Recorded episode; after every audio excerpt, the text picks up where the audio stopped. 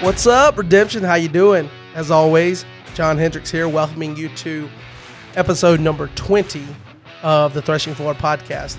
That's right, small milestone, but we've reached episode 20. On this week's episode, we're welcoming Brad and Rob Smith, two people that have been on the podcast before. We're welcoming them back, and we're going to be talking about combos within the game of redemption and the state of combos, and how much combo is too much combo, how uh, soon should something be done about recent combos that have come out. We're going to get into all of that and talk about that with these guys. I want to thank you for being here as always. Can't do it without people listening, so appreciate you.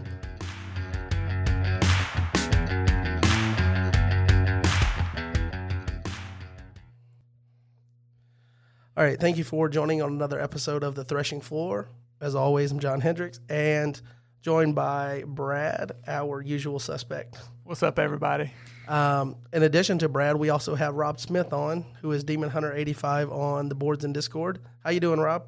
Doing good. Glad to be back, John. Yep. Last time you were on, you said you felt kind of like uh, you were pushed to the back. We had a bunch of cool people come on, high end people, and then it was you. So, um, you know, I actually pushed Chris back this week to get you on, you and Brad, to talk about what we're going to talk about. So, go ahead and feel a little special for that. Well, I appreciate that. No hard feelings, Chris.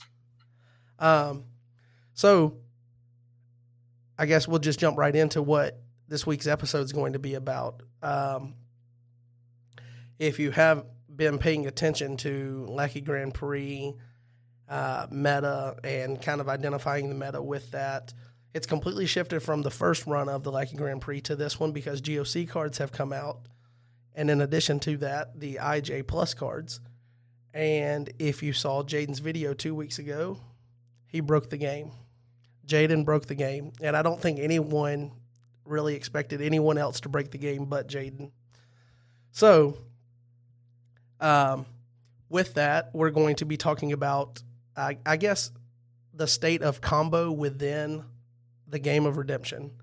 And being a big, big fellow myself, I know my way around a combo or two.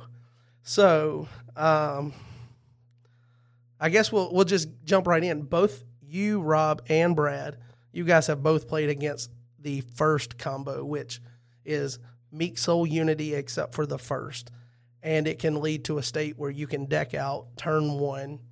Um, you had it, Rob, against Jaden, the guy who um, I guess did it the first time that anyone had seen it. I don't think it had been brought to light before that. How did it feel sitting there and watching him him go off? Um, well, it honestly, I I quite enjoyed it uh, for a minute. There, it was just like watching it, you know, going, you know, because he in the video, if you guys have seen it, he explains, you know, well, this is how the interaction works. Because I wasn't aware when I, when it was first being done, like, and then so he's showing me this. I'm just watching, and like, okay, is this similar to the Love at First Sight, where I'm going to sit here and just I have time to go order some food and do a little laundry, and then come back and you know maybe have a turn, but. Um, it's definitely fun to watch, but at the same time, you're just like, wow, I wasn't prepared for this, and this is kind of nutty that this is going to happen like this. So, Brad, you you also faced it not from Jaden, but you faced it in round one of the Lackey Grand Prix against um, Bingaling. On that that's his name on Discord. Um, I, I think his actual name's Seth, and so he played it against you and you told me after the game was over, he forgot to trigger his first in the opening eight, and then he proceeded to still deck out turn one. Yeah, so I give a lot of props to Seth. Um, you know, he I, am not sure how I'm sure his his deck was a little bit different than Jaden's was, but yeah, he he drew his his first eight. He got the first and had Meek Souls out, and uh, I was like, oh no, not this again. And uh, he went first. Um, he rolled higher than me. And uh, he got to his prep phase. He done had a few people in territory that played like a fort or two. He's like, "Hey man, I forgot to trigger the first. I was like, "Man, I'm sorry, it's a tournament." and so, uh, but I didn't want. I mean, I was like, "Oh man, this is gonna screw up his whole deck." Like, like I knew he what he was trying to do. Well, I thought I did at least from uh, watching Jaden's video. He proceeds to work around that, and like you said, by the end of his turn, he had eight cards in his deck, um, and six of those I underdecked in battle with the outsiders because he had um, Noah, Meek, and Territory. Okay, so he didn't technically deck out. He had two cards left. he would have had two cards left. And I'm like, dude, how did you just, how did you literally just do that, missing that cue? So mad props to him. He did a really good job on that. But um, in saying that, you know, it's like you said, should I go do laundry? Should I go like order pizza? I mean, the first turn took about 30 minutes. Like before I ever drew my my first three cards for my first turn. Uh, and that wasn't him just waiting around and like stalling. That was just it just took that long. What was your what was your final score though, Brad? Well, it ended up being five four, but Five uh, four. Who won? who won, Brad? Not not trying to rub it in anybody's face or anything, but um, yeah, I Brad mean, won. Okay, I won. Brad, take take the cl- claim claim your fame. He decked out turn one. You still won the game five four. Yeah, But he had reserved you. You told me he reserved your son of God, so you won five souls the old fashioned way. yeah. I had to use my second coming on the first hand because he tried to impartial judgment me on first turn while decking out. Um, so I went and got three woes and had to negate that. But um, the game really the game really flipped because he had all his evil characters out there, and I had I forget what the enhancement's called, but I went into battle and it reserves all evil characters, um, and so I reserved all his evil characters, and then he didn't have anybody to block, so it, it ended up working out. I It guess. backfired a little bit. Yeah. Um, so you won five four, and Rob, you weren't so fortunate. You got beat five one against Jaden. Oh yeah, I, I, I was definitely drugged through the ringer there, and I think at one point I was I had something got in my hands like you know what I'm, you're not going to five over me. I'm getting one. I'm gonna, at least I'm at least going to make this not you know a shutout here. So, so we've got two different players, two different games. I have not personally played against um, just the first combo. We'll get into that a little bit more against what I've played, but so we've got a five four win. Brad withstood it and won, and you played it and got beat five to one without any heads up that it was a thing. At least Brad knew that it was a thing. So when he saw it coming into play, he was like, "Oh, here we go again." So he at least had some prior knowledge where you didn't necessarily. Yeah, and I'll say, you know, I think that may have been Seth's first time playing as well.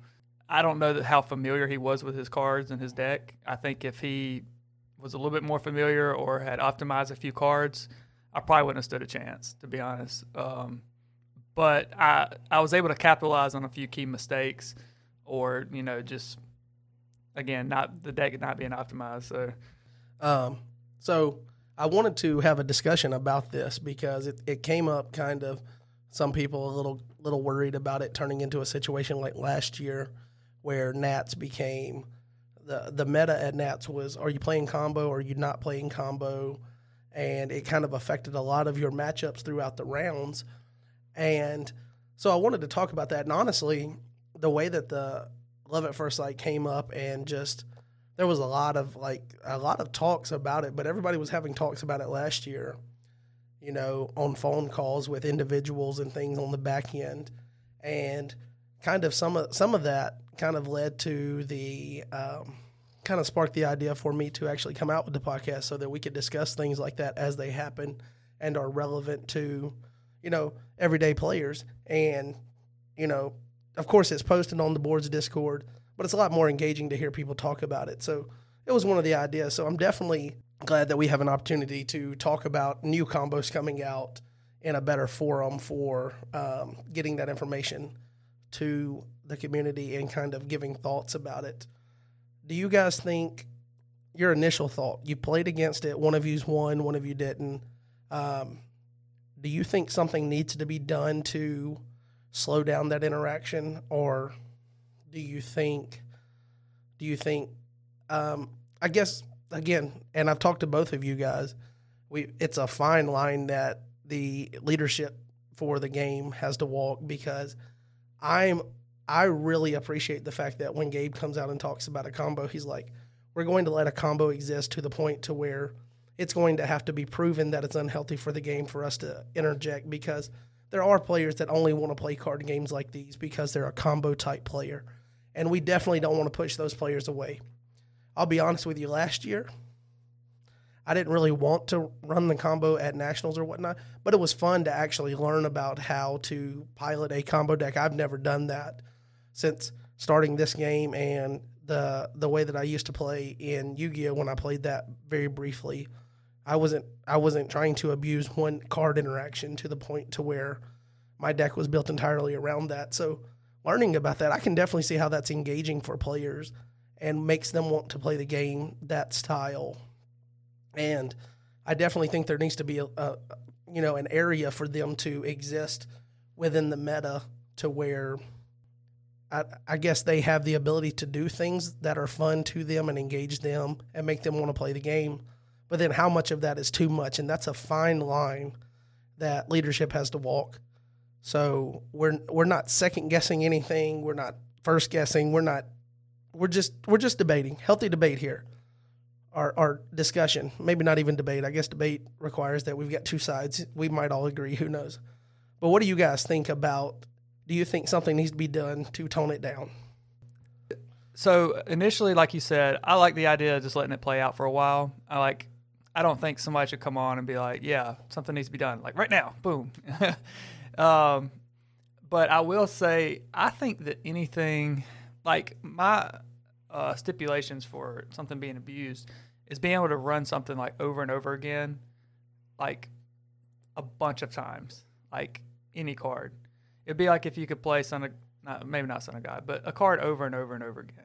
The first is one of those things that it, you can keep playing it, and there's only a couple cards in the game that can stop it. So, um, for instance, one thing we talked about is um, that it just stays on your deck. And Herod's Temple and stuff interacts with it really well. You can reserve it, which puts it in play. Then you can draw a card. You can get to hand limit every single battle, uh, as well as tossing all enhancements. Uh, so that's a really big benefit. Or you can just do it at the end of the battle, and uh, so you can go to hand limit. Um, and so you can end every, every turn like that until you run out, which more than likely you're gonna run out first turn.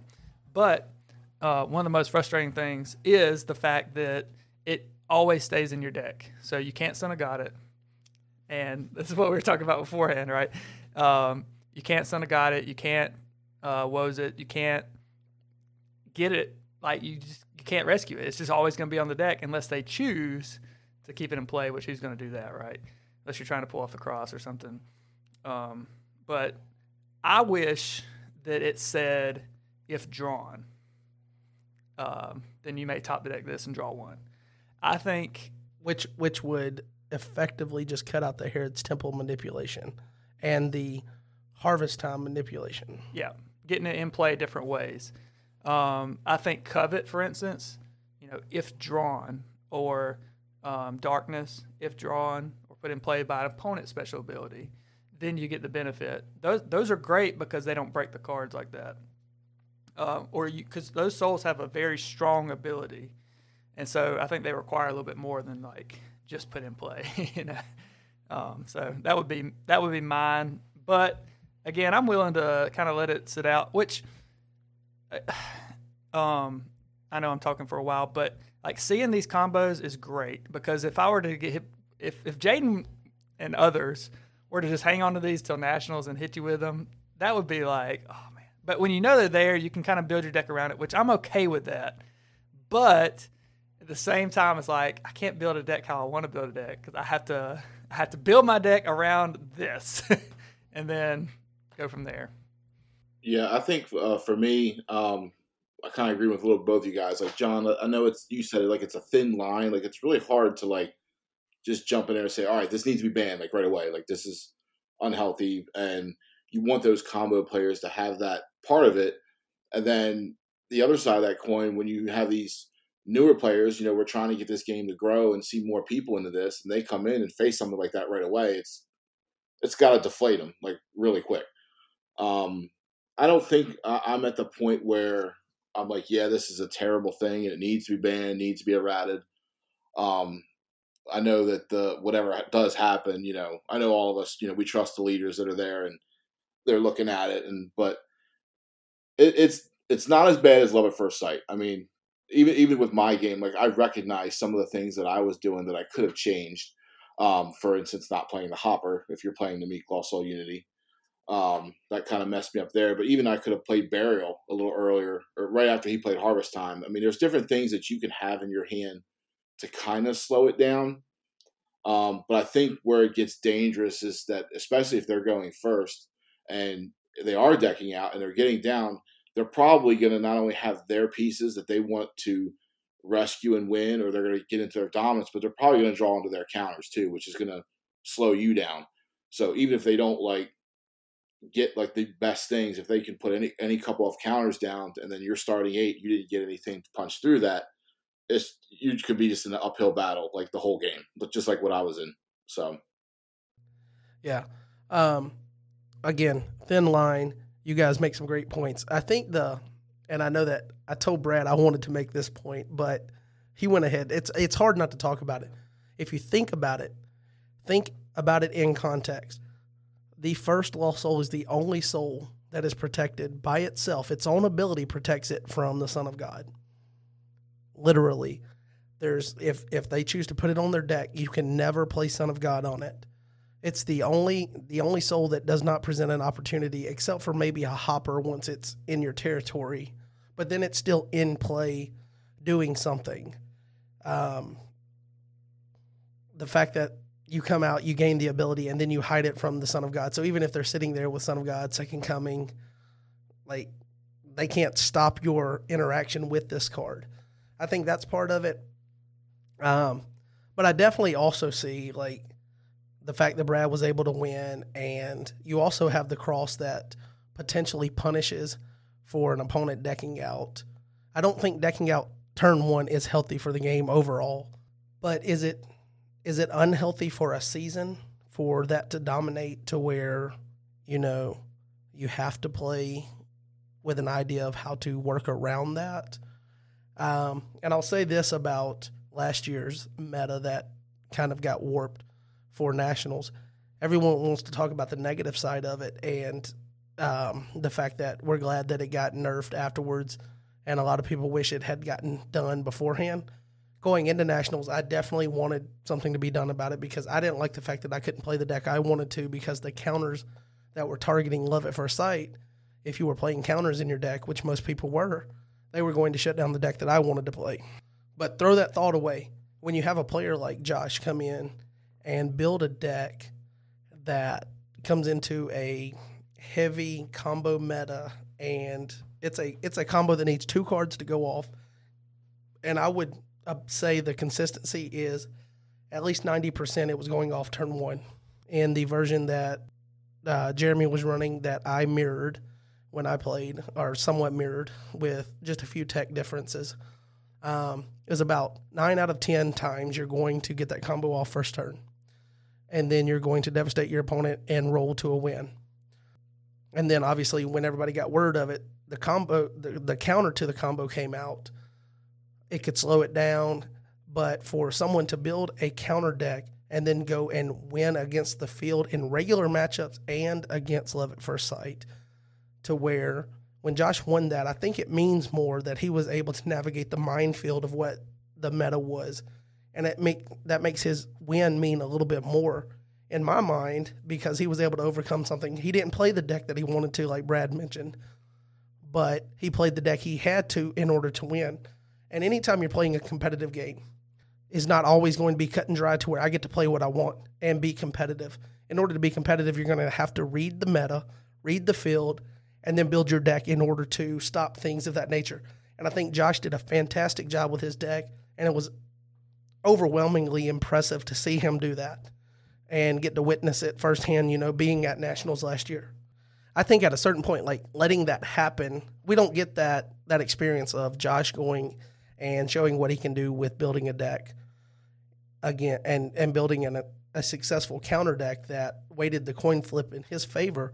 We don't get that without leadership deciding that they're not going to do anything about the combo until after nationals. And then as soon as nationals was over, boom, it's fixed. It's not going to affect the meta the next year. So we have a season of love at first sight. I mean, the Bible says to everything there is a season. So do we do we grab this first combo and immediately rip it down, or do we let it show that it's unhealthy for a season and then get rid of it? And then, like I said, we're not second guessing, first guessing leadership's decisions. They're going to make the decisions they feel are healthy for the game. They're in those positions for a reason. But I definitely, I enjoy seeing the combos come out because it takes creativity to come up with them. And I know there's type of players that that's the reason they play the game. But then you have to wonder what is too much. Where's that line? Um, so, assuming that this is coming out on Tuesday when it's supposed to, we're recording Sunday night. Hi guys, let you know a little bit of the backdrop here. Recording Sunday night. Jaden has a gameplay footage video from round one of the Lackey Grand Prix that should be coming out on Monday. So by the time you're listening to this, yesterday Jaden dropped a video that you should have watched. Um, that deck contains a combo that might might be one that doesn't need to go for a season. Um, if you have not watched that video, definitely, definitely go and watch it because there's no reason for you to listen to me tell you about it when you can see the guy that created the deck, pilot it, and show you what it does. But just in a, a, a very basic version, it uses a interaction with Life in the Sun and Ephesian Widow. And it allows you to basically use those two cards as long as you control a meat clay card to deck out turn one. And then after you deck out turn one, you now have all of your resources. You put them in play as you've got gotten them out of your deck. So you're sitting there, you know, hand limit or, or a little under, but you've got all your cards, everything that you could play down. You've played down the Church of Christ, and now you have Apollos. And now instead of using Life in the Sun, recurring it in an infinite loop to draw out with Ephesian Widow, now you're bouncing, um, you're bouncing Apollos, and you're creating a token every time with the Church of Christ. That's a current token. So then you can play sowing bountifully equal to or greater than the number of cards in their deck. And then you can reveal every evil card in, or every card in their deck and discard every evil card. That's evil dominance, dual alignment, basically everything that they can block with that's not in the opening hand, every evil dominant going out of the deck. And then you can manipulate the game the rest of the way to win. Now, you don't get a bunch of 5 0, 5 1 wins like you do necessarily with the Love at First Sight combo from last year. But with this combo, and we'll just call it we'll just call it the Jaden combo. I don't I don't know. We we've got to come up with a cool name for it, guys. Um, so we're open to suggestions. But this deck completely wipes out defensive resources, and then they still have their good cards for the most part. Um, and they get to use those to try to you know outpace you to five, but there's no blocking interaction from them except for what they had in their opening hand. And if you do it turn one, they don't have access to the reserve to refill their hand uh, with evil resources once those are played out. Um, so turn two, then they can start gathering resources from the reserve if they still have reserve access. But I showed both of you this combo right before we recorded. Um, I also played a game against Jay today where he used the combo against me that I'm guessing him and Josh built for him to try out after Josh lost to Jaden with the combo in round one of Lackey. I think me and Jay were one of the last games um, completed for round one of the Lackey Grand Prix. I had a decent showing, but we'll get into that in a moment. I'll talk about that specific game. But bottle bottle up exactly what you thought the first time I ran through and showed you the combo. What do you think about it, Rob? Um, so as you were breaking it down and showing it to me, I was just kind of shocked and just the cards that you see involved are like, well, like you said, like Apollos or um, Ephesian Widow, and you're just like, well, I mean, who even uses those cards? They haven't really been meta relevant for a little bit, and just the I gotta applaud Jaden and say right now the mindset that he has, and I've even told him that before. Like he looks at this game through a different lens than everybody else, and just can see these things. And just looking at that, and it's just you stand there like I, I don't think I had many words when you were showing me at first. I think I was just like, wow, like this is real. Like this is you can keep doing that loop, and getting getting to go over and over and over, and um, just to be able to deplete somebody's entire defense. Um, turn one, and, and they're basically just left with, with whatever's in their hand, um, unless there's other cards that are that they're playing that to start hitting their hand as well. But I mean, that's a big blow, and that's really hard to come back from. And again, you're you're wanting to place cards down. It's you know a point that I mentioned before. You're wanting to put cards down to keep drawing. So some of those cards could be counter cards. I mean, it's going to be set up to where you're just going to be backed into a corner. Um, and we were talking about a little bit before, you know, this like to be able to uh, use a card an infinite number of times is just it's ridiculous. I mean, this is one that I probably would say, yeah, I kind of agree with you, John. I don't think this should last for a season. So, but uh, definitely props to Jaden and and you know Josh and all those involved for seeing this because it is definitely busted. Yeah. Um, what do you think, Brad? What were your initial thoughts? Uh, I'll, I'll, say about the same thing. Um, I think with uh, the first deck, you know, even though you can deck out first turn, which I don't really like that aspect. Like, I don't think anybody should deck out. 50, there shouldn't be a way to deck out 50 cards before an opponent has a chance to take a turn. That's just my opinion. But it's here, it's there, so you got to get around it somehow. That's fine. Uh, but with this, like in the first deck, you have to have a bunch of enhancements to help you get there. Like there's this enhancement that gets that, and then you burn it. Okay, there's this enhancement that goes and grabs whatever, it goes to discard. Blah blah blah.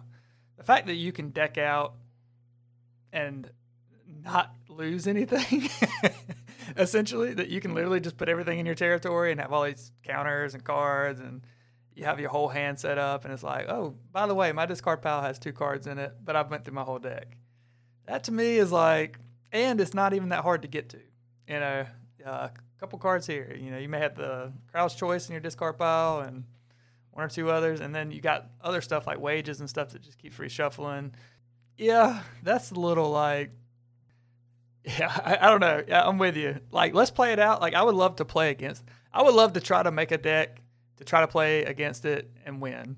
That would be interesting, uh, as you mentioned. Funny you should say you'd like to play against it, um, because the way the way that this came up is so. La- yesterday, at, at, again, we're recording Sunday. So anybody in the community that plays Pokemon Go, yesterday, so Saturday, was a 12 hour day for a Johto Tour event. And I had set that day aside to spend with the family. And I wasn't real active on Discord or anything. We were out hunting Pokemon and trying to find shinies and, you know, doing a lot of stuff just to just to waste time, just spending time with each other. Um, having fun doing all that. Yes, I'm a nerd, but you know what? Shut up. So are you. You play Redemption. Um, the the the point is at about I don't know eight thirty nine o'clock. Um, John asked me if I wanted to play a game. John Early, and I was like, sure, I'll play a game. And then it took a little while for me to get home. You know, he he kind of bashed me because I, I I let him down, and then finally got home. We got the game in. Turns out he was using this combo deck against me that I knew I had already been given a heads up by Jeremy. So Jay Jay didn't tell me about it. He was just going to play it against me, and that's fine. But Jeremy gave me a heads up. Hey, there's a combo deck that Jay wants to try out. He's going to be using against you tomorrow. Didn't tell me what it was, but I can assume what cards would be involved just because I've seen. I'm in tune enough with the community this year to where like it just doesn't come out of left field that there's a combo. Like I'm talking to people enough to where now I can kind of pick up an idea. So I told I told uh, John, yeah, I'd like to get a game in because I need to test um, a deck that I'm going to run. I'm just going to run Jaden's deck that he played against Matt in his last video. I'm going to run that deck against Jay tomorrow. He's got some combo deck. I don't really know what it's doing, but I didn't want to build a deck to try to stop a combo because I wanted to see what it did first. So I took that uh, and he was like, uh, "Well, what do you think the deck does?" Or, or somehow we got talking about what the deck does, and I started throwing out guesses. And apparently, Jaden was over at his place, or he was at Jaden's place. So they were together, and they just had a good old time because I was throwing out these guesses about this combo deck, knowing good and well that John was about to use this combo deck against me. And so we we we sit down, we're playing. He's like, "Oh yeah, by the way, I'm going to play the combo deck that you're you're going to face tomorrow from Jay. You know his version." Um. So we get the opening eight, and I have one star ability, and I go ahead and use a Minadab star ability, and it hits his Church of the Christ, and he's like, "Well, that'd be a good game." Because that's a very vital part. And I actually had a really good opening hand for stopping him you know, using no changes, just using that deck that Jaden played with last week, uh, which was that 57 cards, so it had an extra dominant in there. Um, but anyway, he was like, "So you would you you would have won, I guess, but do you want me to show you how the combo works?" And I don't know necessarily that I, I would have won or whatnot, but I'll just take his word for it. He showed me how the combo works. Jay didn't know that I knew how the combo works when we started our game. He might have had an idea that you know I'm cunning enough to to kind of figure it out or that someone would have talked. But so he start he starts off, and I get the perfect opening hand to stop him today in our Lackey Grand Prix round one game. He won five to four, but he did not pull off the combo with sowing bountifully to take my evil cards. I got turn one or opening hand. I, I won the roll and I got to choose who was going first, and I chose him to go first, even with a combo deck, because I had distress down. I had shipwreck in my opening hand. I wanted him to drop his Church of Christ and just go ahead and hit shipwreck on it, and that was going to be it. And I had distressed. I figured I, w- I was good there, and I didn't want him to get three more cards if I went first before he went and tried to pull it off. So I stalled him first turn, and then I laid down counters. He never got the combo off, and we went back and forth um, a little bit. I was slow playing it so that I was making the smart decisions to try to stop what I knew was going to be coming with the combo deck. And at toward the end, he ended up getting to his Ephesian widow and his life in the sun, and he just needed to get to his second coming to get his last free soul. It was it was a you know a four four game at that point. He gets him down, and there's just this endless cycle that I can't I can't do anything to stop it. Um, I had already used dominance to stop him from comboing earlier in the game. He knew that. Smart player. He also um, used you know, a, a few different techs in there that John didn't have in his deck. So there, there's a, a lot of individuality in this while still using the common cards to pull off the combo. And he ended up getting his Son of God, dropping it 5 4. He won. But he did not get the Sowing Bountifully combo off, and we didn't really play what would be a normal game. I told um, John asked me how the game went afterwards, and I was like, honestly, I feel like I played one of my best games ever because I came into the game when everything was aggro. It was like all my my phrase, all gas, no brakes. And I put the brakes on today and I played that game in a slow fashion, methodical, making the smart play um, at each turn that I thought was the right play. Um, and there was a couple things I could have done different and maybe pulled out the win, but 5 4 against a combo deck that's as devastating as we're talking about, I don't think is bad. Um, obviously, he didn't combo, which you know helped me make it five four, but I thought I had a pretty good showing. Um, I played. Did you did you guys Brad Brad and Rob? Did you guys see Jaden's video from last week? The deck that he used. Um, I actually have not watched that yet. Sorry, Jaden. yeah, I, I watched it. Okay, so Rob, you need to quit slacking. You need to watch the videos every week when they drop. Thursday, you know what I do Thursday afternoon? I've got it on my calendar. I'm at work. Do not disturb me. Um, I'm just kidding, but people people don't bother me. Uh, I really do watch it just about every Thursday around two o'clock. Like I just get a, a slow afternoon, boom, I watch them. So I was watching him play this deck, and I was like, okay, he used Song of Moses to come out off of David's heart, play first off David the Psalmist to get all of these counter heroes out. And I was like, that looks cool if you can pull that off early. So I took that deck and I made three changes knowing that Jay was running a combo deck and I didn't want to sell out to stop a combo, but I did add three changes just to make me what I thought would be competitive. And it would give him an idea of what the deck could do against somebody that has knowledge of it. Um, So I threw 24 elders into the reserve and got rid of a card from reserve to free up a spot in the main deck to add Virgin Birth. And then I dropped another hero because he had delivered in there offering your son. And I was like, I feel like I need another way to play these just for the numbers to match up for me to be comfortable. So I dropped someone and I added um, I added Jacob, which is from Cloud of Witnesses that protects hands and your hand and deck. Because um, I was going to add a green guy. He's green. He offers a benefit. And then I swapped out Orphan's Lost Soul, which protects Lost Souls from evil cards, for Punisher, another negate Lost Soul to negate heroes if you control more than three good brigades. And all of those, all of those changes were important for me um, stringing him out because on Virgin Birth, if I'm not mistaken, that might have been how I got. That might have been how I got my shipwreck from the opening turn. I'm not 100% sure. But I also had Chronicles of the King. So the game opens, and this is, you know, trying to stop the Love at First Sight counter from last year.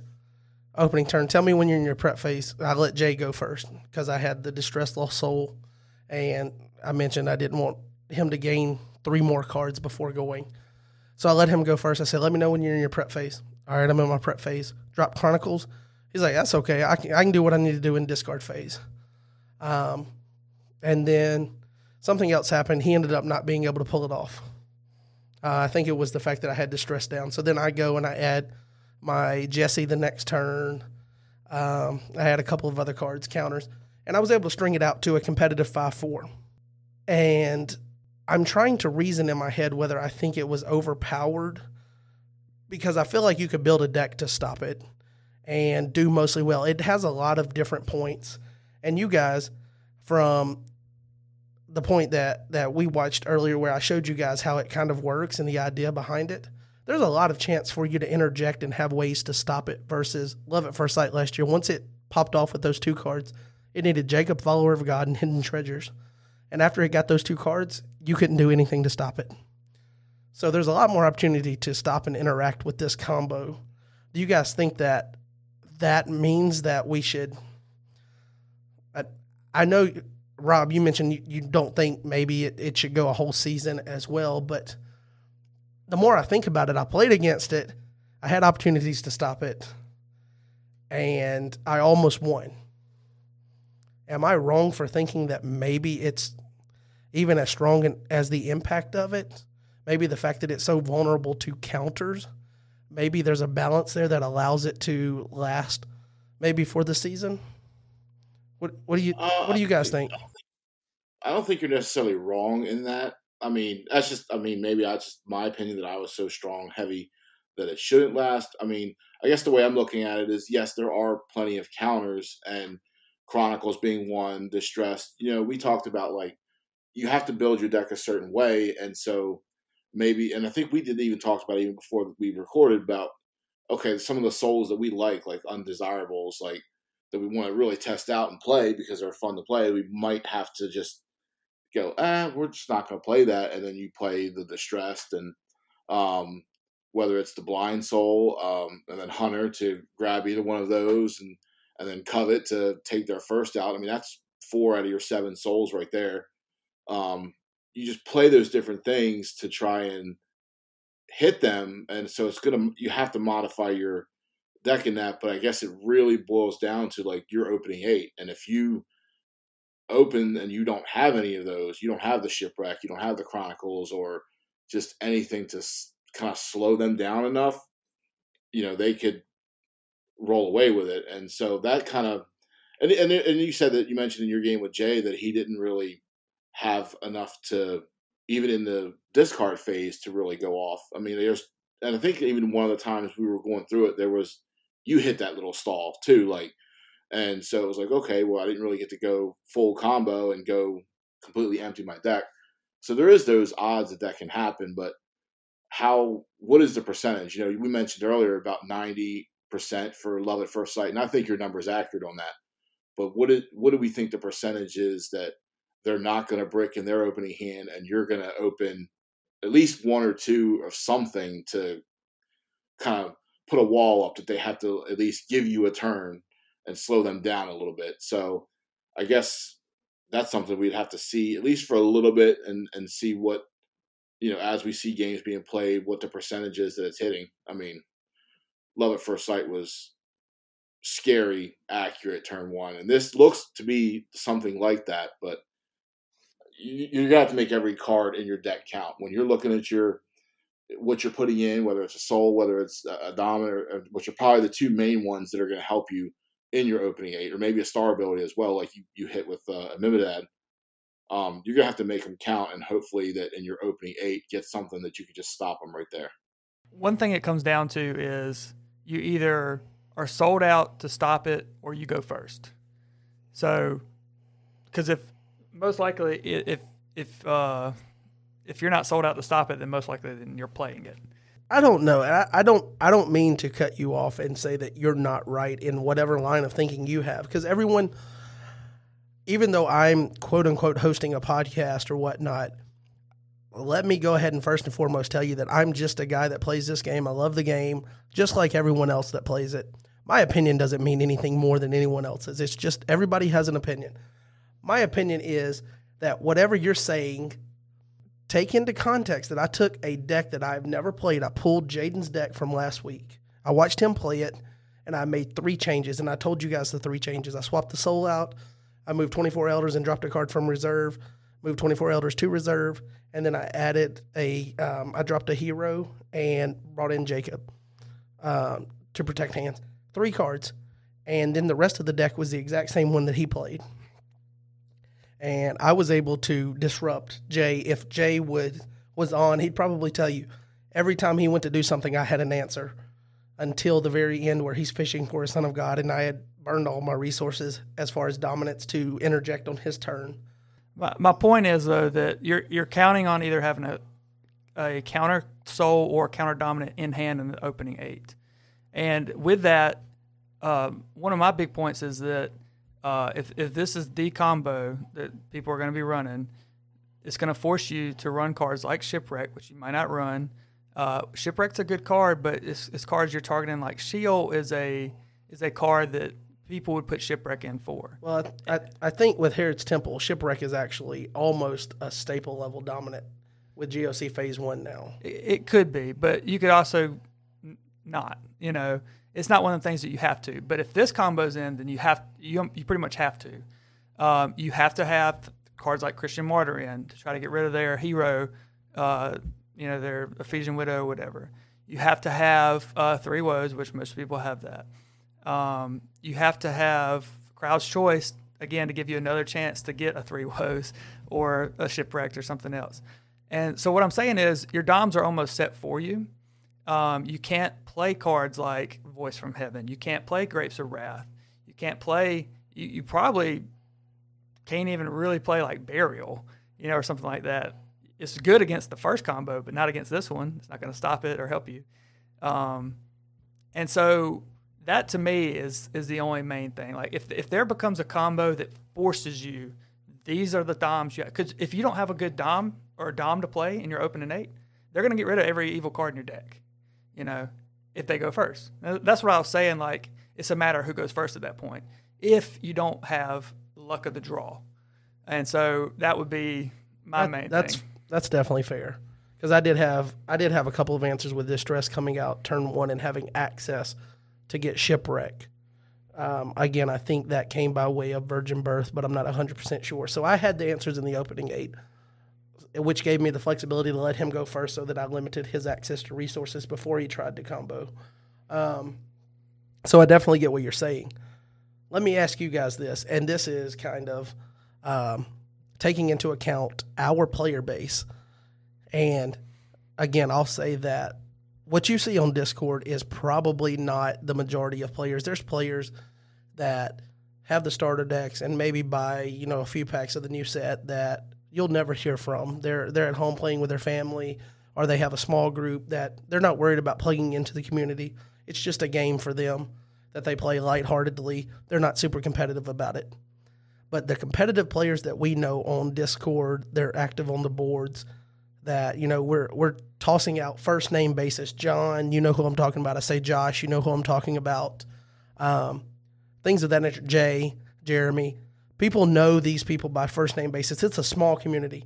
Of the small player base that we have, how many? How, how what's the percentage you think, guys? And I'll ask you first, Rob. Um, what do you think the percentage of players that would consider themselves a combo player? Like, I want to play some type of combo deck or some type of combo in my deck. Because I think of the competitive, now I think it's completely like nobody cares about combos that's not one of the ultra competitive players. But of the ultra competitive players, I think we're around 50% and north of that. So, what do you guys think?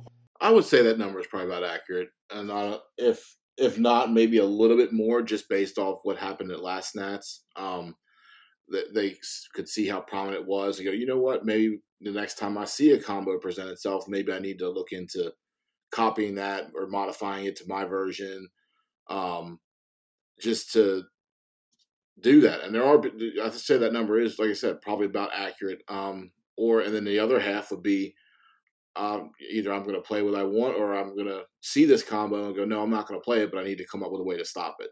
And so it'd be interesting to see what Josh does. To wonder if he can come up with another counter for this one. I don't know what the percent is. I, th- I think it would be probably higher than 50% as far as the hardcore players. but I guess um, my thinking is um, when it comes down to Nats or when it comes to a, a very competitive tournament, you know what it's going to come down to when when things like this happen are either you're playing the combo or you're playing against the combo, and I think that really limits the creativity of what's out there. One of the things that I was excited about whenever um, they nerfed the reserve rule was it really opened up for a lot of different themes and types of decks. That was really like for that period of time before GOC came out you could play somebody and you had no idea what they were playing. I mean, once they started playing the cards, and you're like, okay, they're playing this type of offense or this type of defense. But there was so many things available to to win and win, and we saw that in the Lackey Grand Prix. Man, like the amount of different styles of decks that people played, it was just fun, you know. Um, I think if we were to have well, a, well, let me get, on that note. I played the style of deck that loses, so I don't know. I don't know how fun the Lackey Grand Prix was. let's let's play it with context here. But there's also other. I, I will say, uh, I'll give another shout out to Seth too. Um, he's one of the players I've played more times than most, uh, especially because when I first started playing in Lackey, uh, he was just one of the people that was always available. He's not as much anymore and I'm not as much anymore. But he always has a combo that he's trying to do, and he's he showed me some combos I've never seen before, which I think is really cool. And that uh, you know people that have that type of mindset and you know really study the cards and that's cool. But it wasn't anything that like completely like wiped the deck or anything. You know what I'm saying? Like it was like wow, I didn't see that coming, and he won the soul, and he really hurt me, but I'm still in the game. I feel like if somebody takes out every defensive card in my deck. At that point, I'm just kind of like, eh, why, why should I finish this? I know you're going to come in and rescue a soul on your turn. You've already got your second Son of God and second coming because you drew your whole deck. So there's three on the first turn, and I have nothing to stop you. Unless so. you play a Philistine, an entire Philistine deck from reserve, which can be done. How do you get it though? Well, you have to have you would have to have some reserve access yeah. left, but how, that's what I'm saying. If, if you could you could use concealed riches and they can't hit that, so then you could swap cards in your hand with your defense in your reserve. But that goes to the point again. You have to be playing against a combo. Well, concealed riches is a good card either way. So I've it is a good card, but I haven't seen it in a single deck yet.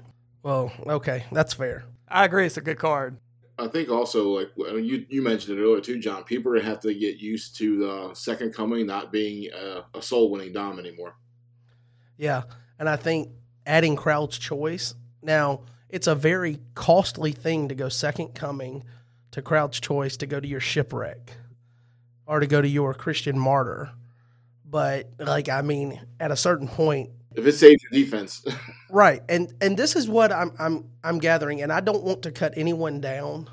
And again, my opinion is an opinion. That's why I bring people on every week. They've got different opinions.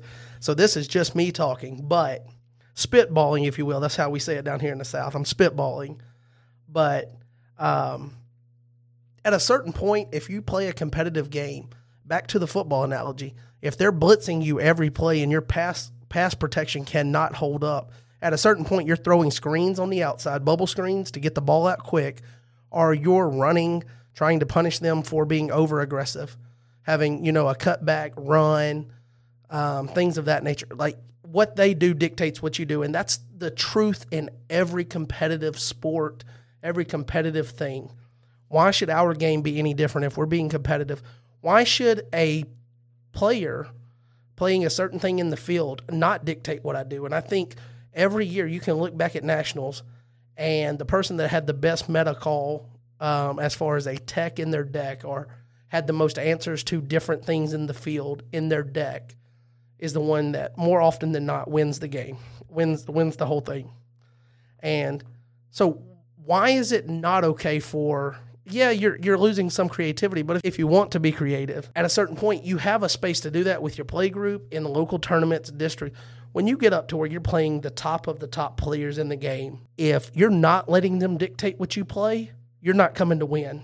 And I, I 100% believe that in my heart after going to my first nationals last year. If you are not playing something in your deck that's an answer to what someone else, if you're not trying to answer the question that every other deck is posing to you, then you're not you're not coming to win. You're coming to have fun and play. And you can do that however you want to, but if you want to come and win, I think absolutely the the field and other players dictate what you play. So, since we're talking football analogies, um, I think about it like this though. I can come up with trick plays that are because uh, when you watch a football game, all they're doing is running this kind of this. Every everybody's got the same offense essentially. All right, No, r- no, roughly. No. Yeah, okay, but I'm going to let you run because again, opinions. But I wholeheartedly disagree with everything you said there, and Okay. probably are about to say. No, you didn't let me finish. Unless you're Lamar Let- Jackson. Let me finish. Okay. So, if you know anything about offense, John, okay, they're going to run a sweep or they're going to run this or that. They're going to do all these motions. They're going to pass. But, okay, receivers are running uh, slants, they're running goes, they're running curls, they're running like everybody's got the same analogy. They may call it something a little different. They're going to run a Z route, they're going to run this. They, everything's got a name, right? Like every route has a name, every position has a name, and people know it. Okay, formations have names, and you can call it out. The announcer's saying, "Oh, they're in this formation. Oh, they did this." Everybody knows. Okay, and people run different styles of offense. That's fine, but they're, called something. But then you see something like a real trick play, like, "Oh, I haven't seen that before," or "I wasn't expecting that," like the Philly special from the Super Bowl a while back. That was an incredible play. Now, was the defense ready for it? No. Would the offense have catch them completely off guard? Yes. But in the end, yes, they won the game, but it still counts for one touchdown. Okay. Um, my thinking is though, like with with some stuff, when it comes to like redemption, is there's those plays that people come up with, and it's really cool, and it's like, man, wow, that was cool. And then there's like the back breaking, oh, by the way, this touchdown's worth three scores instead of one. and then it's like, okay, that Well, doesn't that, seem that's as because fair. that's because they played their goalpost on Golgotha. They put their goalpost artifact in play. The cross. Yeah, I, I know what you're saying, but It fell flat. That was it was a poor attempt at a joke. so do See, you, not everyone's successful all the time. do you still disagree with what I was saying? yes, because not all offenses are the same. I, I, I wasn't. You didn't let me finish. I, I what get what you're saying, but I think there's so much diversity within that. I mean, if you're Tennessee, you're running you're running with Derrick Henry, okay, and you must stop that. Okay, if you're if you're Patrick Mahomes, okay, you're just a really good player and stuff like that. if you're Lamar Jackson, you got a running quarterback, which is you know harder to stop and all that. You've got a running back playing quarterback. Yes, Yeah. He's not. A, come on, don't do the man like that. He's he's a quarterback. I don't know when he can throw to somebody besides the tight end. I'll, I'll believe it. Uh, here in Baltimore, there's all those shirts saying not just another running back. yeah, I'm I'm not digging on him at all. I'm just That was a dig. let let let me see. Jimmy Garoppolo's dig against him is he can't throw outside to the receivers. He can't throw down the field and outside to the receivers. Lamar Jackson's got the same issues. I mean, honestly, he throws downfield to his tight end. He doesn't throw downfield to his receivers and exploit anybody's cornerbacks. Yep. So when he starts to do that, I'll tell you that he's a top level quarterback. He's a good quarterback. And honestly, I'd probably rather have him overall than somebody like Jimmy Garoppolo. But at a certain point, I'm not I'm not crowning that man the next greatest thing. And he is not Michael Vick. He is not anybody. He is trying to be Lamar Jackson. I'm not one of those that says, oh, well, he's just trying to emulate somebody else. He's trying to do his own thing and and, and he's not a running back. That that was that's a joke, right, obviously. But at a certain point, if you're gonna tell me that he's a top level quarterback, like a lot of people do, you're going to have to show me on footage game footage where he's gotten better since he took over as a starter. But I would say with him though specifically, he doesn't have to be the downfield Aaron Rodgers, Tom Brady, or whatever quarterback because his run game opens up the shorter passes, the medium passes, and the, the different routes that other people, other quarterbacks don't have those open. So you're saying that he is a combo player that makes you play the game differently No, all the way through the entire game, not just for one score. no, because So John and Brad, uh, um, actually like talking into that. I didn't mean to cut you guys off, but like from what you know, sitting here in Baltimore watching every one of these games, the first his first year that he was actually playing, and and Baltimore was winning every game. Like what was it, like forty two to three? It was Yep. embarrassing. Be- he was Because they didn't have the book on him yet. well. Look what happened next year. Everybody watched all his films, figured out how the offense ran, and figured out how to contain him. And he hasn't really been doing that good since then. So when you're talking about like the decks that we're talking about, it, it's exactly what Josh did. He looked at love at first sight and was like, okay, I'm going to figure out how this works, how to shut it down, and that, that might be something that we might be looking at with this new deck. But and it's funny because when you said you played John last night, I messaged him and was like, hey, you know, I want to play because I, you know, it's important to me. And one of the things that I've learned is I've never played John early yet, and I'm pretty sure he would beat me pretty bad, but I'm still going to go after him and try and play him because I'm going to learn from that loss and learn and see what that looks like to be able to Absolutely. make make me a better player. I mean, I'm going to go after the big dogs and say, "Hey, let's sit down, let's play, let's let's see what's like." I mean, I was totally expecting to get on last night and be destroyed, and, and I didn't have a minute of that, so I probably would have been last night. But Yeah. that's something I think a lot of these players need to realize. Is even though these combo decks are out there, play these people. You know, I can lose five to one at Jaden, but I learned something. You know, and learn how I can change my deck to stop this from being as brutal next time. Yeah. So so to pull it back a little bit and and get away from the sports talk so much, but it's a good a good comparison. Um, that like in competitive, you have to be aware of what your opponent's trying to do, and you can't necessarily just go out there. It's not it's not running running routes against air. It's running them against the other team's cornerbacks. Your your running back going against their defense. Your quarterback throwing into their secondary. Like there's a balance, and you have to balance out what your deck can do and is capable of doing versus what an opponent will bring to the table. And I don't I don't see any problem with an opponent dictating what I play to a certain degree. Now, if it's one where like they're guaranteed if this was something that I thought 90% it goes off first turn, they win the game, like somehow the cross goes off first turn, they they deck both of us out, they mill me down and they deck out somehow. I don't know that that's even an option, but if you found a way to make that happen, then obviously that's too strong. I never got to play the game. All right, let's let's do something about that. And I'm not saying that we shouldn't do something about that.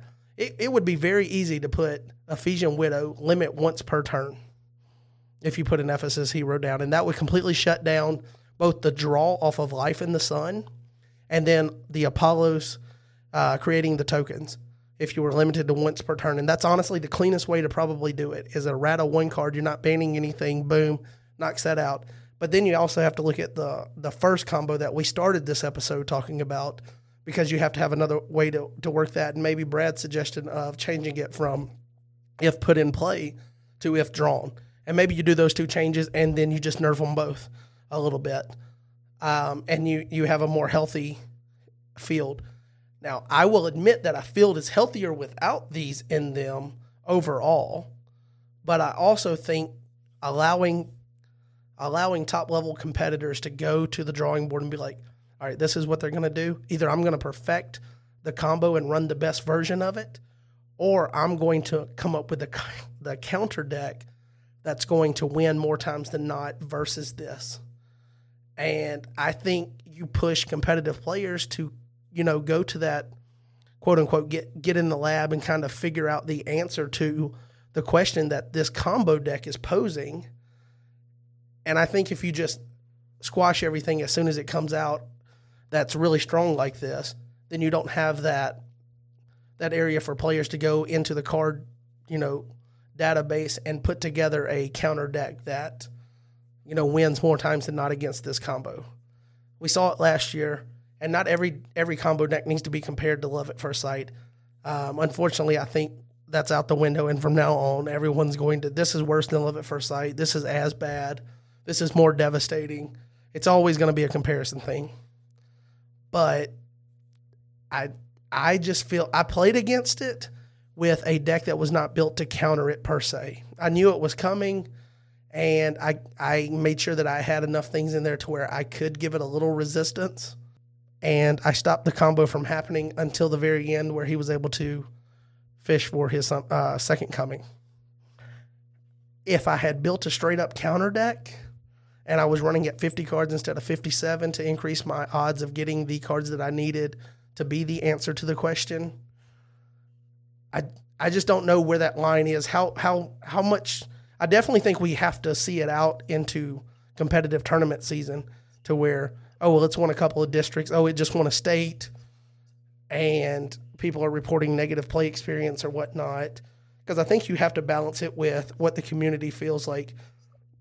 I think by the time it got to nationals last year, everyone in the community just wanted Love at First Sight to be kind of done with and maybe that's that's what happened. This this runs it, its course, and then on the backside, people are just, all right, I'm done with it. We had fun with it. Go ahead and take care of it. But doing it so quickly and pushing away those players that want to have the challenge of maybe coming up with a counter deck because they think they're you know that type of player and deck builder, and you know what Josh did last year, um, that I think really makes his his win that much more valuable to him as a player because he went in and he didn't get to play what he wanted to. He played what the meta dictated him to play, and he was able to craft a deck that not only when it played the Love at First Sight combo, but it played other counter decks and it played other regular balanced decks. It was able to win in a variety of different ways. Um, and I don't think you have that if they just no no telling what Josh would have played last year, or even if he would have played because he was talking about how he, he didn't make plans until kind of last minute to come to nationals. And was it the fact that this challenge, you know, posing the question of who's going to stop love at first sight? Oh, well, I can build a deck to take care of that. Maybe that makes a player, you know, engage them a little bit to where they want to go and show that they can stop it. Definitely a balance that has to be worked. And I mean, that's really all we can say is that leadership does not have an easy job of identifying where that line is and when it crosses over. But I think we, sh- I, I don't think if tomorrow, when, well, by the time you're reading or, or hearing this episode, Jaden's video came out yesterday, Monday. I don't think leadership should take that, run with it, and within the next two weeks, we should immediately have an errata or a rule change, something to stop the combo. I think at at a certain point, you you at least give it its, its due to run into competitive tournaments and then see how it works. Is that fair to you guys? Are you on board with that that line of thinking? Yeah, I can I can understand that. I mean, you definitely want to like like I said, my one of my earlier comments. We don't know the percentage of this thing, how efficient it really is. So, just from what we've seen, it looks like it can be, it has the potential to be, um, very efficient in pulling it off and you know, taking away your opponent's defense and just kind of going in there for free souls. But um, I could see and understand just letting it play out a little bit, seeing if we can come up with some um, things to try and stop it, um, which are probably going to be mostly lost souls or dominance because with the new reserve role access, it's not like you can use any of the uh, play this character um, you know, this, this with the star cards to get something from reserve, like whether it's the all the curses to negate neutral cards or whatever it is. But yeah, that is a that is a fair point when you talk about counters that I I honestly had just kind of skimmed over. is the fact that some of those are limited versus what was there last year because of the reserve Yeah. rule. Yeah, it's going to be different than Love at First Sight. So you're pretty much going to be relying on Dominance and Souls and just those kind of packages. It's not going to be as much resources, but and if it proves to start dominating, I mean, there's I know there's some states and districts coming up, and if it starts getting that way, then yeah, and I kind of agree with the erratas that, that you and Brad came up with. Those the uh, kind of fixes where you're not banning nothing, you're not really taking anything away, you're just kind of slowing it down a little bit. Yeah, I, I think that I like um, how long it took to errata like endless treasures, for instance. You know, um, that was such a powerful card um, to be able to go in and get a you know throw down a golden calf and draw two, and then of course with delivered and all that stuff, uh, get two accesses. Um, so I mean that was a good change. I think that like for instance throne you know, I'll bring that back up. um, the the especially the year it won first, second, third, um, it, it it became like either you're playing throne or you're not winning. Um, is essentially what it was. But rotation took, helped take care of that because you got rid of Ishmael and Abigail and a few of the other ones that were key to that. Um, but essentially, it was a race to go first to get back when the rules were get enough souls out and all that stuff uh, get your remnant, get your exiles, get this, get that. Boom, it goes off. No restricted reserve access. All that stuff has helped. So I think over time, I think leadership always fixes what needs to be fixed. And it's never been a rush. I don't remember anything being rushed except for maybe Morning Weep. Um, I think that got errated like right away almost. I don't even like when we got into the game, it was already errated. Yeah, that that is that is fair though, but that one kind of completely completely warped an entire category. Like if you were playing multiplayer and you pulled that off to where every other player skips their next battle phase. Yeah, that Like- type two. I think they said was. Yeah, type two as well, but uh, def definitely in like multiplayer. I think type two multi is like where they were talking about it as far as type two, but multiplayer just being warped by that one card. I think they had to do something um, about it, and it was also you know seeing play in regular regular games, so that one probably called for a quick response. So I mean, I, like you posed the question. Yeah, I mean, honestly, I would I would love to play a couple games against both of these. Still, like I would like to play a couple more against the first, a couple more against Life in the Sun, which you know you're saying about names. You know, maybe sowing in the sun or something. Uh, try, I was trying to think of the combo there. I really need to add a uh, wah wah sound. My my. I've got a, I've got a sound pad here, guys. Let's let's see what sounds we have. Maybe we can come up with one. Okay, that's that. That sucks.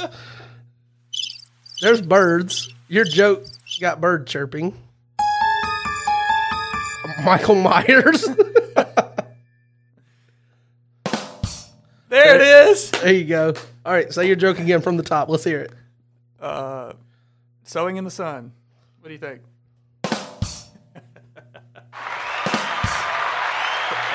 They like it. We're we're getting fancy over here, guys. Oh, there it is. There it is. All right, all right, guys. We're gonna back it up three minutes, and we're going to take it from the top. Brad, talking about names. So I got this great idea for the combo. I'm thinking sowing in the sun. Wait, wrong. Can't get the wah wah wah. There we go. All right, and then the other two are obviously you guys know these. I'll just go through the whole pad with you. Is we got the we're not ending the episode just yet, but we got that one, and then In the beginning, there was Oh. remember when I did the Angel Wars episode? I've still got the sound on my sound pad. the first of the Maker King's creation. All right, all right. Sorry, I hijacked I hijacked your point. Go ahead, carry on. I'm done. I don't remember what the point was. It was that you come up with bad deck names. yeah, that's it. Um, so okay, so definitely there's there's the gist of this entire episode is that there's two combos out, and I think the most devastating part about them is that they can all be put together in the same deck. You can put the first combo in with the um, the widow combo, uh, the Ephesian widow combo, and it's also like I told you guys when I was setting it up and showing you how it works is you don't have to have all the pieces to pull off the sowing bountifully. You can actually just focus on getting Ephesian Widow, a Meek Clay card, and then Life in the Sun. And those lead you to deck out. And once you deck out, at that point, then you have everything to pull off the Apollos bouncing cycle over and over to create up to 100 tokens, however many tokens you want to. Just go crazy with it. Play all the tokens. Um, but then you you put that down. Oh, also in Jay's game, I forgot to tell you guys. Again, using the deck that the deck that Jaden built to play Matt last week. The afflicted was in the deck, so every time they put a hero, they have to discard a card from hand. So he had to play around that. He ended up having to use Authority of Christ, choose the blocker with Simon the disciple, and then play Authority of Christ just to get rid of my one evil character. um, but anyway, so you can put these combos all together, and the the only thing you really need to do to get off the one is to get Ephesian Widow, a Meek Clay card, and Life in the Sun, and then you create your cycle, and you end up with everything you need to pull off the bigger combo of getting rid of all their evil cards. So it is. It is. I don't want you. I don't want anyone to walk away from this thinking, "Oh, well, John played against it, and he he thinks that nothing needs to be done about it." I'm not saying that. I'm saying that I really respect and I appreciate that leadership has decided that they're going to let combos exist within reason until they get to a point to where they show that they are extremely unhealthy for the game and then something needs to be done. I think asking people to asking people to go back to the drawing board and find a way to counter a combo for a couple of months is healthy because it makes the players that are having to counter the combo boom last year love at first sight. We had to figure out a bunch of counters. A lot of those counters could apply to stopping this deck similarly um, so you have you have things that you learn, you're constantly getting better as a player. And I don't think asking players to um, play outside of their comfort zone is a bad thing. Now, if it always like if this is allowed to exist in, you know, infinitely, to where it's always an option, somebody could just be playing this, you know, ten years from now. That's a problem, obviously. But to let it run its course um, and have the space to do that, I really appreciate leadership because I know there's a lot of people out there that like to do combos and come up with them. To be honest, I'm kind of a combo ish player. Like when I came up with that Noah deck that abused all kinds of things, there was a bunch of like combo pieces to set that up, I thought. Like it had a combo type feel to it, but could also play as a normal deck because of how strong Noah's ability is on its own. Um, and you have just the the whole consistency package of Genesis, which is you know out of this world. Um, so I'll say it again for the last time. We're not judging. The combo has come to light. Now everyone has an idea of it, or you should if you have not watched Jaden's video. Rob, quit slacking. You've got to have your Thursday time slot, two to three. Make sure you get on the video conference and watch Jaden's video. Like I gotta watch the last one and this one. Yeah, but like honestly, like watch the video and yes, it's a devastating combo, but the score of five four in multiple games against it means that it's at a certain point like I mean there was a there was some interaction there and easily I thought mine and Jay's game could have gone differently. So there's that. And then I guess I'll go ahead since I've got both of you guys on and the Lackey Grand Prix is kind of the first time that we're getting to play with GOC cards. What do you guys think about um, not to continue the conversation you know, infinitely here. Just just a quick question: What do you guys think about GOC now that you've gotten to play with some of the cards? Um, and I guess we'll we'll start with you, Brad. Um, honestly, I'm still trying to wrap my mind around a lot of it. I keep thinking I'm gonna have time to really sit down with it, but I've I've enjoyed it so far. Um, uh, I got to play Rob, so that was fun, and he was playing more of a, the of the disciples, and I was playing more of the gold. Uh, I think is that right? You were playing? yeah, I was playing the disciples. Okay, so that was, that was kind of cool. Um, the, just see that matchup, and man, he hit me with a. a I'll, I'll let you spoil what you hit you me can with. You can do it, Brad. Okay. um, so he came in with uh, Simon, I think is what it was. Or no, he he falling away my Moses, which I had Moses, the cloud of witness, I believe. So he no, I, I think I had the old one. I think I had just the yellow one. Uh, he falling away him came in with Simon, converted him to Meek to choose the blocker, which is a, a combo has been around for a while. But he brought him in, uh, and then he played Authority of Christ and wiped out my whole board. I was like, wow, but that's a great combo. You know, I think you had all your Egyptians out too. It was like, yeah, yeah. I think you probably hit like five characters uh, all at once, and he won the soul. Nothing I could do about it. But that's just the nature of authority of Christ, and I think that that's still fine because I still had evil characters. I still was able to defend myself next turn, you know, and things like that. Um, and of course, there's all kind of co- uh, cards that can toss, cannot be negated, and all that stuff. But anyways, you asked me about GOC. We're not talking about combos anymore. Um, I, I, I like it so far. Uh, I'll be interested to see whenever Phase Two comes out. I don't think that Phase One is overly powerful in and of itself. Outside of these couple of combos, um, I was talking to you, John, the other day. I said, you know, in a, in a normal matchup, I I wouldn't feel too bad playing all the Old Testament cards, or mostly, and then throwing in a few of the New Testament uh, GOC cards. But you know, even playing with what we played against last Grand Prix, you know, some of those decks I think could fare pretty well against GOC, which I think is healthy. Um, but they're pretty fun so far. A little bit different strategy, a lot of reserve and things like that to get used to. So, yeah, I think um, the the biggest thing for me is just learning what their what the cards do. I mean, we have them all, and we we have them like you know we we've looked at them. We, you can see them on Lackey. You're building them, but there's even moments where like as I'm playing, like okay, and I got to remember exactly what this card does. I have an idea, but I might not remember each and every ability on the card. But it's it's definitely been a blast um, using them. Um, as Brad mentioned, I've kind of grown partial to the disciples. Uh, Matthew has just got a, an amazing ability. Um, and so with my round one in the Lackey Grand Prix, I ended up probably decking out turn four. I'm not as good as Jaden, so I, it took me three turns later. Um, but maybe that's just like you know wine just takes a little bit more time to get better. But um, basically, I'm I'm enjoying it, and it's you know when we were spoiling them, you're like, yeah, I can't wait to play the card, can't wait to play that card. But there's even some cards that, like I said, I couldn't wait to play, and I'm like, eh, I'll kind of put that a little aside. And there's cards that I didn't really like that I've actually incorporated, and it, it's just been a blast. And Brad mentioned it too, the change that you see just from the first Grand Prix to this one, it was uh, I feel the first one was it, you. I could sit down and just play anybody and not even know what they're playing, just like Brad said, until a card was dropped.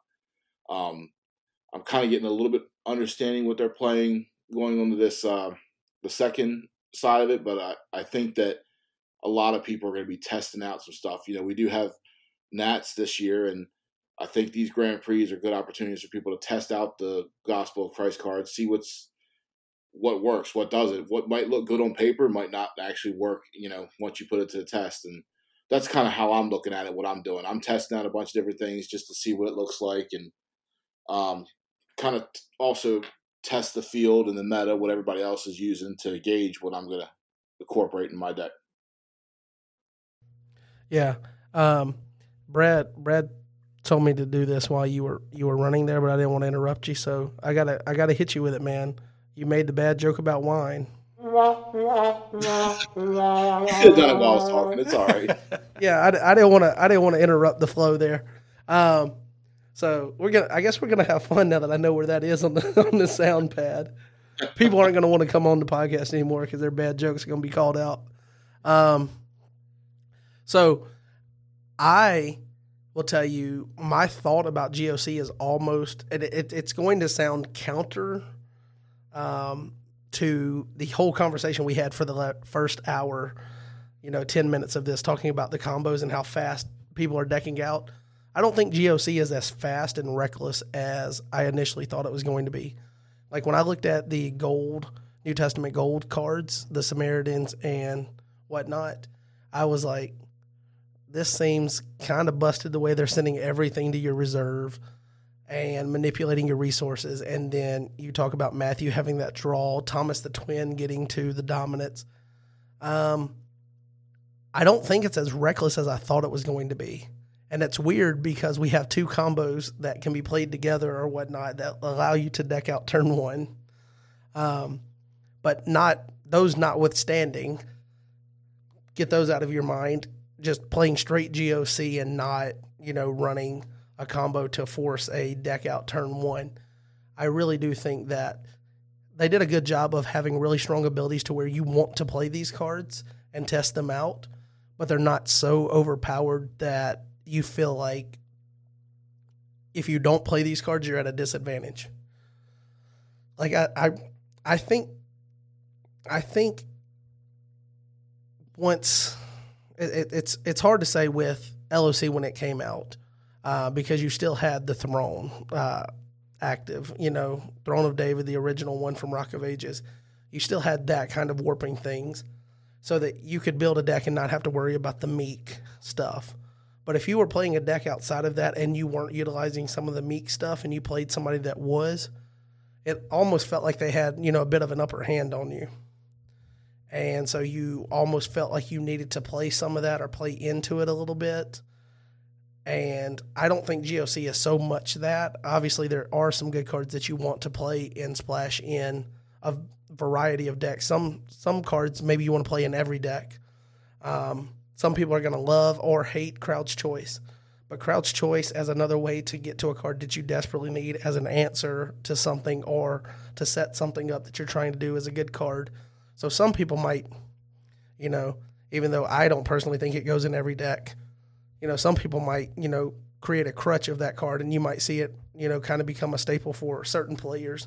Um, but just stuff like that. I don't think you're at an extreme disadvantage when you play against somebody playing primarily GOC cards and you're playing primarily, like Brad mentioned, Old Testament stuff from previous sets.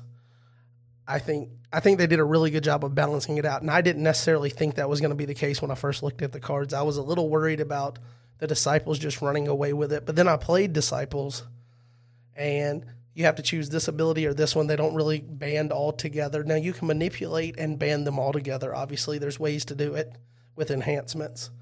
Um, I think one of the enhancements that you could use, just not thinking about it too hard, is use one of the disciples to convert so that they're clay, and you could use like Faith of Samuel to band in and something like that. But they don't necessarily. Nations. Yeah, they they honestly don't even work all that well when you get them all into battle. Like they they have specific like you want Simon to come in and choose the blocker and have an answer for that one blocker. You want uh, now obviously you could you could then pair in obviously Matthew could come in and draw. You could you could do that, but it's not as overpowered as I thought it was going to be. So I think actually without letting the current state of combo within the game kind of skew the fact that you know some things slip through testing. That's always going to be the case when you have people that are you know not full time employees dedicated to doing this. Um, and so obviously we we grant some grace with that as players. We have to because it's just impossible to expect them to catch everything. I think overall they did a really good job balancing the set, and I'm actually enjoying playing it. And after the combo, maybe at the you know, if it goes through the course of the season, who knows? But it'll be interesting to see how phase two, when it comes out, if it's kind of balanced the same way, or if I know that the, like we assumed this, um, demons are pretty strong, Herods are pretty strong, thieves. So there's there's a lot of things to look forward to, but I assume it's going to have the same kind of balance that phase one has. So overall, I think the set's going to, in retrospect, once we have all the cards in hand, we're going to appreciate all the work that came into putting them together. And I think overall it's going to be a fun meta once both phases are released and we're past at, at whatever rate. Either, you know, people find an answer to it and it just works itself out, or they make an errata change. We're past the combo portion of this. I think it's going to be a really good set, kind of how Lineage of Christ when it first came out. It was just Throne but then once Throne kind of won that Nationals the year that it was moved because of COVID, it seemed like people started, you know, digging into the set and realized, oh, this is a really good set. And there's different things that you can do and whatnot.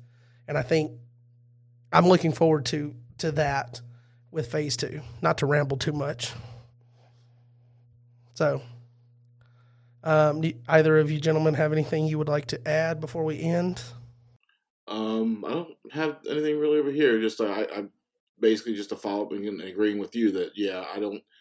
My initial thought was that uh, same with you that the New Testament gold was just I was like, how is this not going to reserve half of somebody's deck? You know, but then I actually built it and started playing. I was like, this this is not as powerful as I first looked at it. I mean, it's it's good, but it's not like Yeah, it's just not. It's, yeah, it's not. It doesn't make you feel like, oh, oh Lord, if they put down one Samaritan, I'm in trouble because I know what's right, coming. yeah, yeah. It was it wasn't that strong, and the same with the disciples. I think there's prime.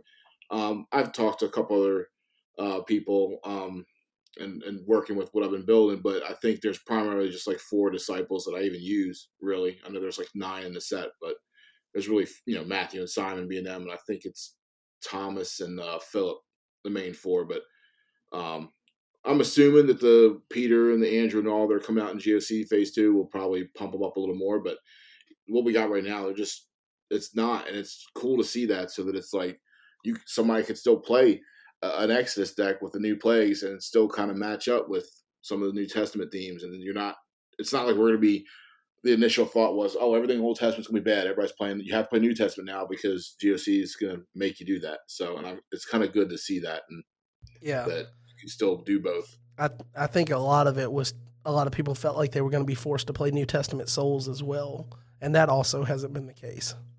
Um, so I, I I think again it's it's hard to it's hard to say that on the heels of a conversation talking about combos that are warping the meta uh, or have the potential to warp the meta a little bit. But I really do think overall they did a good job balancing the set because that initial thought was like, oh boy, this looks this looks bonkers. So, Brad, you got any, you got anything to add? Yeah, I'll just add that um, I agree with you guys. No. There, there we go. There we go. I knew it was coming. Um, so yeah, so I'll quit having fun with the soundboard here. Thank you guys for joining, Brad, Rob. Um, I guess I'll get to editing this. So again, if you've listened to this podcast and you have not watched Jaden's video showing the combo deck that he came up with, and then you haven't seen the one two weeks ago, he's got a video on both of the combos. Make sure you go and watch those. Give uh, give Jaden his props for I, I'm saying I give Jaden his props for coming up with the combo decks. Because even if you don't like that they're out there, trust me, you want them to be out there so that they can get handled. Um, so we'll we'll just kind of leave it at that. Yes, I'll add to that. Thank you very much for showing us some of these things instead of just keeping them to yourself. Yeah, thank you, Jaden. All right, peace.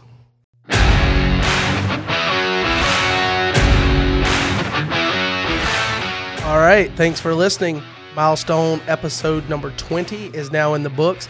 Want to thank again Rob and Brad for coming on and discussing the state of combos within the game. And definitely want to thank Jaden for bringing these to light and sharing them with the community so that everyone knows that they're out there and knows that they exist. Also, we do not envy the position that leadership is in. So, all of the elders that will have to make that decision of when to step in or how far to let this run before they do something about it, definitely don't envy being in that position. And we definitely will obviously roll with whatever decision that they make and trust that they're going to make the right decision for the health of the game. So, definitely value those guys. Um, I would encourage you if you are signed up for the Lackey Grand Prix, make sure you get your games in for round two. That should be up now as far as the pairings go. And otherwise, we'll look forward to seeing you next week where we will welcome back Chris Fashman to the podcast to continue a discussion that we started a few weeks back about playgroup building. And we'll kind of talk about that next step and how to further develop, build that playgroup, build the collection of cards for those players and whatnot. So look forward to that for next week, and we'll be seeing you then. Peace.